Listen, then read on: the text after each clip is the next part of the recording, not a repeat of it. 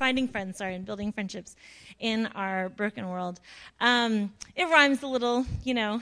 Um, so today we're talking about growing up. And I don't intend any kind of accusation here, like that we're not grown ups or anything like that.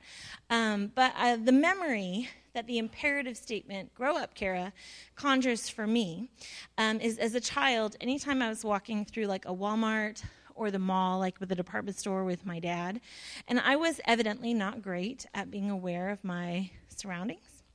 And um, apparently, like I was I was just like careening wildly through the stores and needed my father on a very regular basis to put his big hand on my little neck and shoulders and steer me through the crowd and help me to navigate this public space where there are a lot of other people that I was in danger of crashing into at any moment. I needed him there to guide me through this environment that I wasn't able to navigate on my own.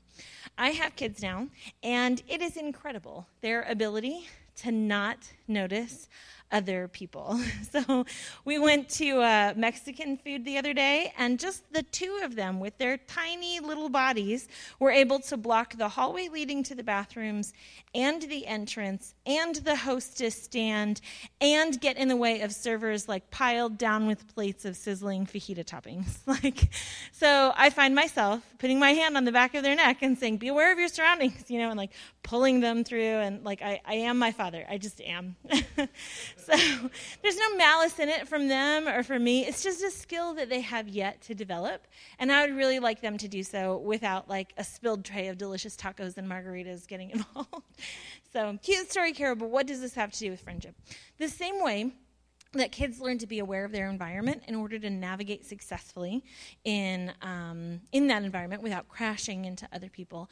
We've got to understand ours. We've got to understand the times that we live in and the places that we live in and the pressures that are influencing us and are influencing the people who would make great candidates to be friends with. Um, because if we don't understand some of the things that are going on, like that doesn't make it go away. It just makes it difficult for us to relate with and connect with other people. And it leaves us all feeling really lonely. And here's the rub in recent generations, because of technology, like philosophical shifts in sociology are changing so much more rapidly than they used to. So if you think about 200 years ago, a mother could teach her daughter to write letters to her friends exactly the same way that her mother taught her, exactly the same way that her mother taught her. Like they had that. But my grandma doesn't know how to use Facebook. Um, and my poor kids, like I learned what Snapchat was from like an article I read on the news. like, like what is this new app that these newfangled things? And then I've discovered since then like there's a thing called TikTok, and I'm just like I'm already like roadkill on the information highway, just like not keeping up. Like I'm I'm having to like take the courses for parents, like beware of these things for your kids because I don't know because the way that they have to interact with their friends is so radically different than the way that I interact with, um, with mine, or the way that I have interacted with mine when I was their age. About 10 years ago, a bunch of us here at the Vineyard read a book called The Trouble with Paris, and we've got a screenshot of this amazing graphic design on the cover of this book. It was khaki and garish even then in 2008 when it was written. But the contents of the book I think have really held up, and we do have a copy in our lending library, or you could borrow my copy. I really recommend it. Um, and I went to revisit these concepts, and I found that, like, yeah, this is this is still some good stuff. So this is by an author. His name is Mark Sayers. He's an Australian pastor. And he talks about a concept called hyperreality. And maybe you were around when a bunch of us read this book kind of together, like in past days of the vineyard, and so uh, I, let us be reminded. And if you've never heard about it before, I'm going to explain what hyperreality is now, and then we're going to talk about how that affects our friendships.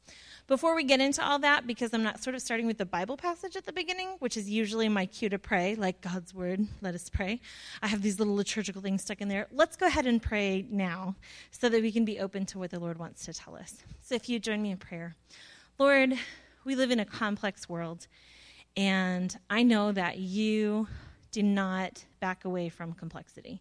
Complicated things don't worry you, they don't give you anxiety, and they don't stress you out. So I just ask that you would figuratively put your hand on the back of our neck and our shoulders and kind of steer us through what's going on in our world now, like how are we put together as a country, and how that impacts our friendships and the way that we make friends and the way that we build those relationships. God, I just ask that we could come to you with open hearts and that you would really speak to us about what's going on in our lives personally and on an individual level, and that you'd also just bind us together, draw us together as a community so that we can really feel like palpably the friendship in this room that's available from you and with each other. We ask for all of this in Jesus' name. Amen. So, hyperreality. Um, this was a, a, term coined by a French philosopher, 20th century French philosopher named Jean Baudrillard. I practiced that really hard. And um, hyperreality refers to a changing relationship between what's real and what isn't, particularly a changing relationship between images and objects. So um, I was actually like eavesdropping on a conversation with um, an art history major and another artist last week, and they were talking about how you know like we used to be um, just how like art has changed and like the expression of like representing reality. And then after all of the painting that they were talking about, which is really interesting, you know, we got photography, and it started out pretty lousy. Like I think we've all seen like just like kind of the the the unflattering pictures of unsmiling people. I'm just saying, like, the ladies back in the 1850s did not know how to contour. And neither do I, but they also didn't, and their photo, their cameras weren't helping them. And um, we we have like images, but the image was less than the object. It wasn't the same. Like you knew you were looking at a picture. It wasn't totally realistic. And then cameras got a little bit better, and we started doing movies, and it was like it's like you're in the room with the actors. And as technology changed and got better, then we started seeing a thing where the image became better than the object. The image became like an object in and of itself. And so, like, the classic example of this would be a photoshopped model. You know, a woman goes into a, a studio and they first they change everything about the way that she looks with hair and makeup and lighting. Um, i think my favorite quote from a youtube video i saw recently was if the men find out we can rearrange the bones of our faces. It's over for us. Talking about how contour really changes your appearance and you can give yourself sharp cheekbones and you know thin noses and all those crazy things. Oh my gosh to be a teenager these days trying to figure out makeup for the first time. I don't know how our young women are doing it. Um, so, uh, so first they do that, and then they take a bunch of pictures, and like they've got the fan that blows their hair, and they do all those things, and then they take that image and they put it in a computer, and they radically alter this woman into like an alien with a long, thin neck and bigger eyes and a smaller nose, and they even up her ears, and they just do all kinds of things that plastic surgery could never accomplish, and so then the billboard that goes up on the side of the road that you see and that I see and that a 14 year old girl sees and says, I want to look like that pretty lady has nothing to do with what the actual model looks like. You could pass her on the street and not notice her at all, even as you're captivated by the image on the screen, because the image itself is like a new object. So, what we have, it's like we have these things that are better than the real thing. Other examples of this, um, Jean Baudrillard, he, uh, he visited like Disneyland and Las Vegas, you know, where they have like, you can see like a little Statue of Liberty in Las Vegas, and Disneyland, you know, like, oh, all these different countries are represented. Um, another example that they used was like cherry coke and like no cherries died in the production of cherry coke. Like they it like it, it's like the taste of cherries. It reminds me of cherries. And then i drink it for a while and then i eat a cherry and i'm like really disappointed with this fruit that's like tart and doesn't taste like coke and isn't carbonated. And so it's like really distant from the original thing.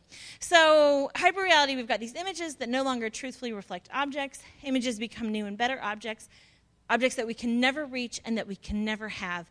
And the promise that we could have them, the suggestion that it's possible, leaves us empty on the inside and always striving for more and reaching for more. Something that's not covered in the book, um, because it was written in 2008, is influencers. Um, so there were no YouTube influencers in 2008, and now they're everywhere. Oh, the influencers! And um, these are people who they they make a living through like I mean, we, we might have called it native advertising a little while ago, right? Like the movie star is holding the Coke when she's going about her regular life, and you think, oh, if I drink the Coke, I'll be like the movie star. But now we have YouTube people. It's like, here I am on my channel, and, you know, it starts out like my favorite ones, they clean their houses and they like she'll like here i am as a mom of a toddler and here's my cleaning routine and that kind of stuff. And then like eventually they like meet with some success. And so then what was a working mom like she's a nurse in the nicu and she's raising these kids and this is how she balances everything well, now she's retired from her NICU job, and her husband is retired from his job, and all they do is clean their house and remodel and raise their kids and do fun things all the time because they've made enough money from that than they did from their actual careers. And everything that they have in their house, they've got a link to the Amazon so that you can buy to the Amazon. Oh my gosh to Amazon.com where you can buy the same incense or aromatherapy or the same mop or the same broom or the, I got an IKEA kitchen and this thing and this thing and this thing. And the suggestion is if I buy all of those things, then I can have a life like that too. And it's not real. I mean, it works for a few people. Like, that's the thing about celebrity, right? Like, it works for a few people, but everybody couldn't have that kind of a life. So, we have these aspirational enviable lifestyles, hyperreality holds hands with consumerism. And consumerism means that us, we consumers, we must always be awake and alert and anxious about all the things that we're missing out on, all the things that we don't have. And if I buy things, then maybe I can have more of the success or the satisfaction, more of this wonderful life that's presented to me through the media. And it comes through lots of ways. Yours might not be a stay at home mom cleaning her house or something like that. But like we see this in so many ways. Another thing that consumerism does is it really elevates a discerning taste. And so that's where, and I'm sorry, hipsters, I gotta pick on you just a little bit. That's where we say, like, if I buy the right things, I'm a hyper individual. I am so good at buying. It's not like it's not like this like nouveau riche McMansion thing. No, like we're getting locally sourced, and which is good for the environment, and fair trade, and this special beer. And I discovered this band before it was cool, and I have discerning taste. That's my worth and my value, and that's where that comes from. So then we've got a guy who comes along um, oh, sorry, right before that. So, hyperreality sets these impossible expectations, and that drives us into the arms of consumerism. And that's how our modern world runs. So, what does this have to do with friendship? Let's read from Mark Sayers' book. Even our need for connection and community in an increasingly disconnected society is exploited by the consumer culture. Many today relate to each other not by ethnicity, family background, religion, or geography, but by a common loyalty to a product or a brand. For many youth, in particular, their potential to belong to a particular group is determined by making the right consumer choices. We find that products have become the way that we relate to each other and find people just like us, as cultural critic Daniel Harris explains. And so his quotation is this In a fragmented society in which major institutions, like the church and the community, no longer play the same role of bringing people together, owning identical possessions becomes one of the chief ways in which we experience community, overcoming our isolation through shared patterns of consumption. Shared patterns of consumption is the way that our society would suggest that you make friends and build friendships. We saw this early, or well, like a while ago. If you remember the commercials, I'm a Mac and I'm a PC. Do you remember that? He's a PC and he's a nerd, and I'm a Mac. I'm like this cool guy. And then PC fought back, and they found all these like adventurous skydivers and you know like clever artists and all these other people. Like I'm a PC, and I'm proud of my nerdy PC-ness, even though they weren't nerds at all. They were like backpacking across the mountains, and there was like this big like fight of like I'm a Mac and I'm a PC, and and the reality is that we're not Macs and we're not PCs. We're just people. We're people. We're not the things that we buy in our identity. It's not the shoes that we wear. And it's easy to see this and judge this in others, and then it's easy to get blind to how it happens in itself. In fact, when in this quote he says identical, owning identical possessions, I thought, like, not identical possession. Like, I've never tried to own an identical possession. And the Lord reminded me not of like a teenage time, which I was sort of hoping for because I could be like, hey, listen to this story about myself as a stupid 16 year old. No, no. The Lord reminded me of like when I was like 33, I worked at this company and our department was all women. It's like kind of advertising, purchasing kind of a thing. We are like the Costco of advertising buys, if that makes sense. Like we bought a lot of it and so then we got big discounts. So everybody would buy through us and it was kind of evil because it was pharmaceutical advertising and I'm just, I'm really sorry. So anyway, there I am and I have a cubicle and lots of ladies everywhere. We've all got cubicles and my department was all women. And I, uh, I'm, I'm a, I'm an upwardly mobile person you know, I want to like I want to be climbing this ladder and paying attention because the people who make more make more have better titles make more money, and I wanted more money. So I got on LinkedIn to discover like what was everybody's career path, and uh, and they're like you know most people most of the ladies in my department was like they'd work for like two years and then get promoted, and then maybe a year and they'd get another promotion. Then like three years would go by and they'd get another promotion. But there was this one young woman, younger than me. Her name was Jill, and this is a positive story about her. So I don't think she'd be embarrassed if I told you her first name only. Her name is Jill, and she got a promotion year after year after year. She just like up a rung, up a rung, up a rung. Like she had her stuff together. And she knew the requirements and she mastered the skills and she did all of the things. And so like she went from like associate so and so to to client buyer to senior client buyer to team lead to manager to director. Like she just like boom, boom, boom, boom, boom. And I thought, oh yeah, I want to do what she's doing because she's like banking some money. And I need some money because I have these kids now and they expect to eat and all those crazy things. So, uh, so uh, I became friends with Jill.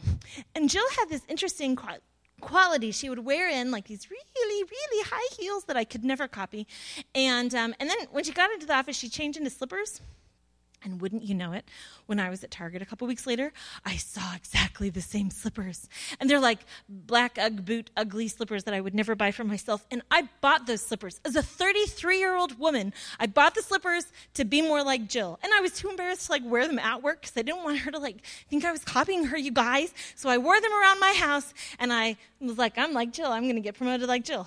I did not get promoted like Jill. the slippers did not meet my financial, did not guarantee financial success. They did not make me a better professional. Um, is just a funny thing, you know. And then uh, me and a friend of mine here, I'll just tell on Renee, we uh, both of us wear Crocs. Okay, I know you just had like a judgmental thought floating through your mind, and I'm telling you that thought comes from consumerism, not Jesus. So let us repent. And they're like cool Crocs anyway with canvasy tops. They're not like the, the super ugly ones, which would also be fine. So, anyway, so Renee and I share like a favorite shoe. And uh, one of us always has like an older pair, and one of us always has a newer pair. And we're like, oh, you got new Crocs. Oh, I'm jealous of your new Crocs. And then like six months will pass, and then the other one of us will be like, oh, you got new Crocs like wearing the six month old Crocs. I want new Crocs. And we just like, ooh, you, ooh, you, ooh, you. like Crocs is making so much money off of us because like we're not waiting for them to wear out. We're just like, well, yours are like a day newer than mine, so I should get some. And like we know we're doing it. We know we're doing it. And still it continues. So, uh, so this, so hyperreality, it has infiltrated our expectations of friendship. That's the real. I could talk about hyperreality. I could go on and on and on, but hyperreality has infiltrated our expectations of friendship, and it has done so in service of consumerism. It has shown you friendships in shows and movies that are totally unreasonable. Like, for instance, and I know, like articles, I'd be surprised if books haven't been written about this. Rachel Green in Friends, the waitress, how did she afford that apartment? There's no way. There is no way, there is no way that a waitress at a coffee shop can pay her fair share of an apartment. Is lucky she's going to have rich friends, and then she can hang out with more rich friends. And then what do you know? You know, six seasons later, she's like wearing fancy clothes to a fancy fashion job, I think, and, and she's and she's got a paleontologist husband or the shared child. I, I, I'm, I'm low on my friends' trivia, but I'm just saying, like, that wasn't real. and for all the times that I've been waiting for Rachel Geller to show up, and or Ross Green, Ross Geller, any, I gotta stop this. Anyway, I just, I'm waiting for them to come. I'm waiting for them to show up. My beautiful friends who are so smart and so funny and who celebrate me and flatter me, and they're there for every birthday, and we have these little conflicts, and then we just sort them out right away and everybody stays together. And like, there's just like six of us and we're the group. And like, some other people, you know, might, you know, come in and wander out occasionally. Maybe they have a, a two story arc because Jennifer Aniston's dating Brad Pitt and he shows up on the show or something. But like, for the most part, it's like, I've got this cohesive group that never changes and we're always BFFs forever and ever and ever. And they're not going to come and be friends with us, you guys. They're just not. And this happens in all kinds of relationships across television and in movies.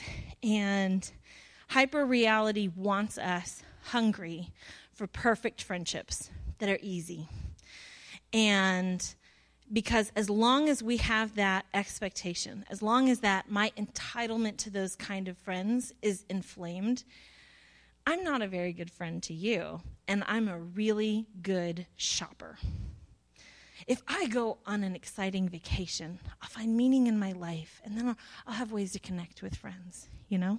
If I travel, if I have experiences, if I go to the coffee shop, if I, I don't know, all of these things. So, what does Jesus say? Let's look at the story of the Good Samaritan. And I've just got it here on, uh, on my paper. We also have it up on the screen. This is Luke chapter 10, verse 25 to 37.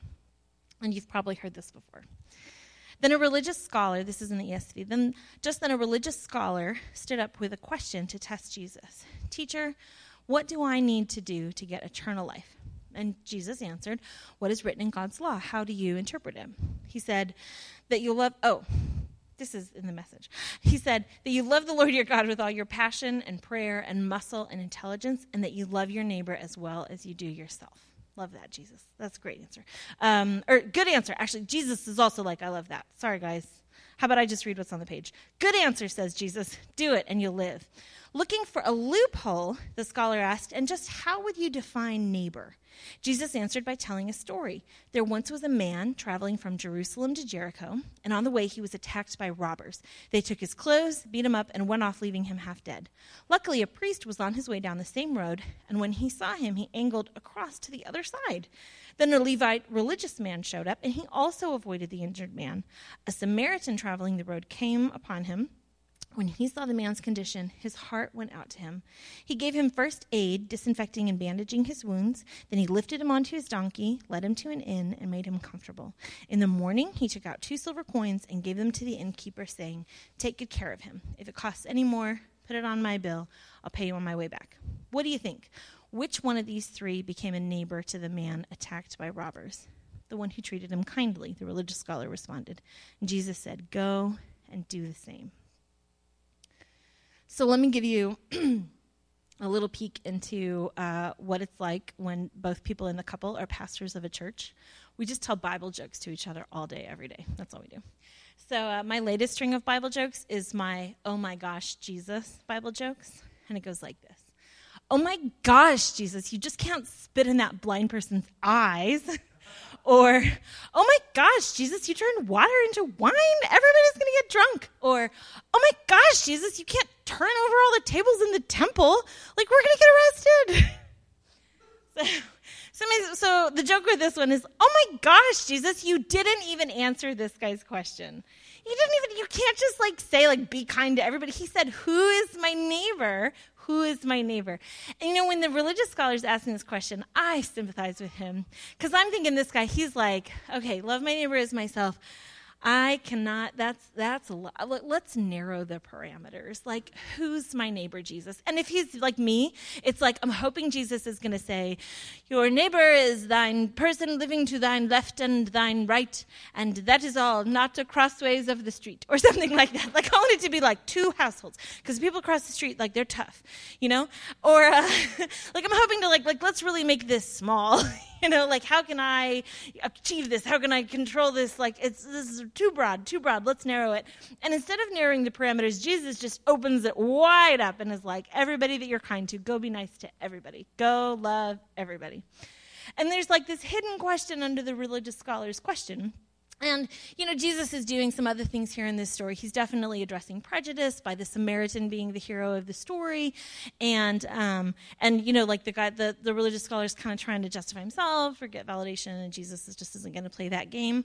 But as I was praying and getting ready for this sermon, I think I have a question for Jesus, and it is, Who is my friend? And I think there's a secret question underneath of that question. And I think that question really is, Where are the friends I was promised? Where are the friends that hyperreality promised me? Where's my cast of my TV show? Where are my beautiful, smart friends who love me even if I make huge mistakes? I'm entitled to some friends. I was promised a jetpack and friends. Where are my friends?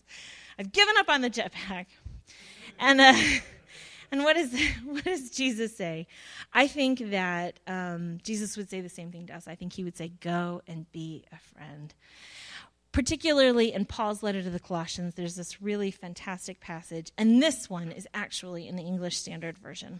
So Paul says to the Colossians this Put on then, as God's chosen ones, holy and beloved, compassionate hearts, kindness, humility, meekness, and patience bearing with one another. And if one has a complaint against another, forgiving each other.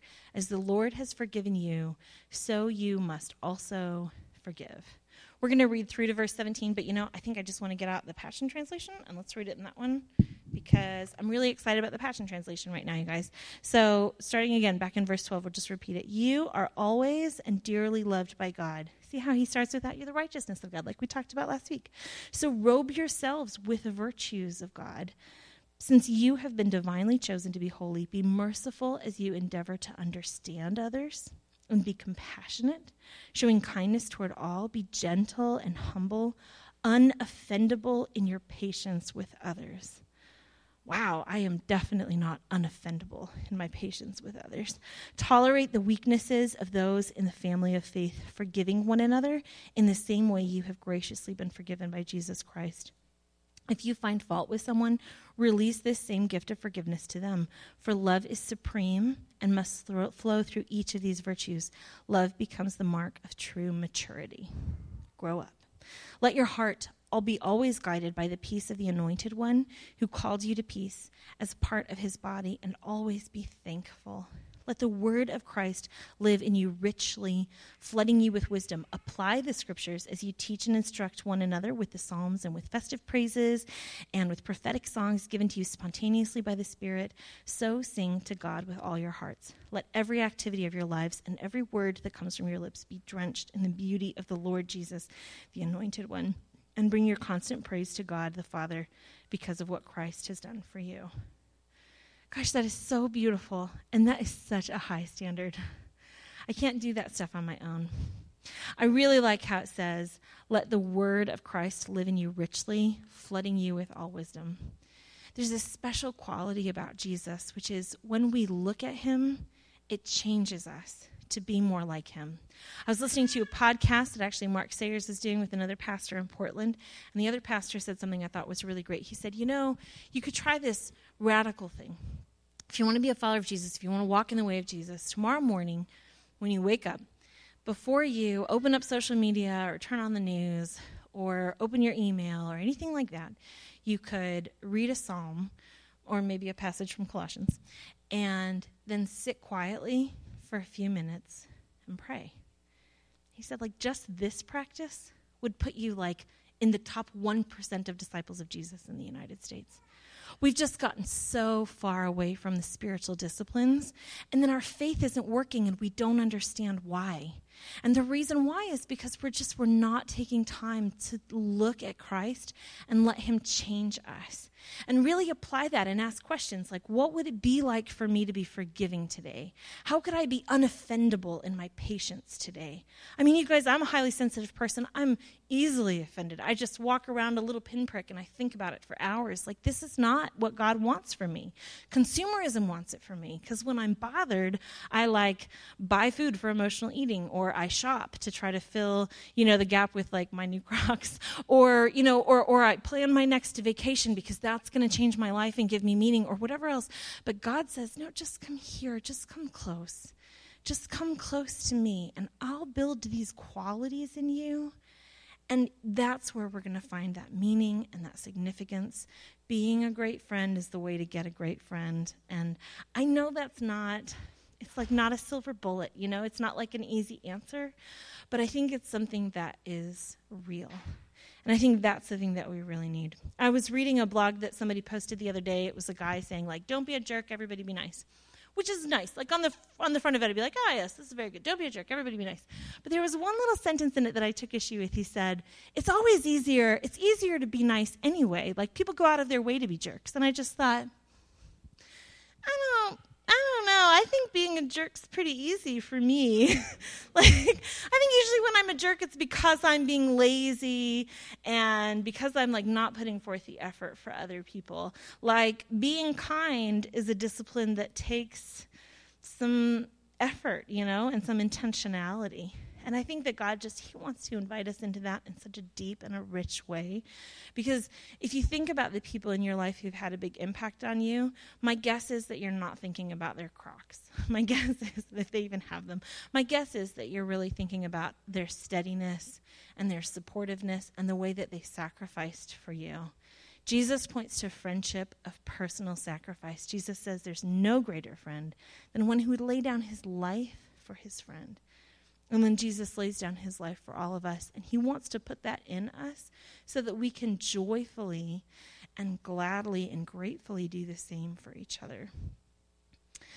So, we're going to practice these qualities this week. Look at Christ and let Him change you humility, kindness, patience, forgiveness. I would just really encourage us all to like take some time and think like, God, what does this look like in, in, in my day coming up today? God, you know what's coming today.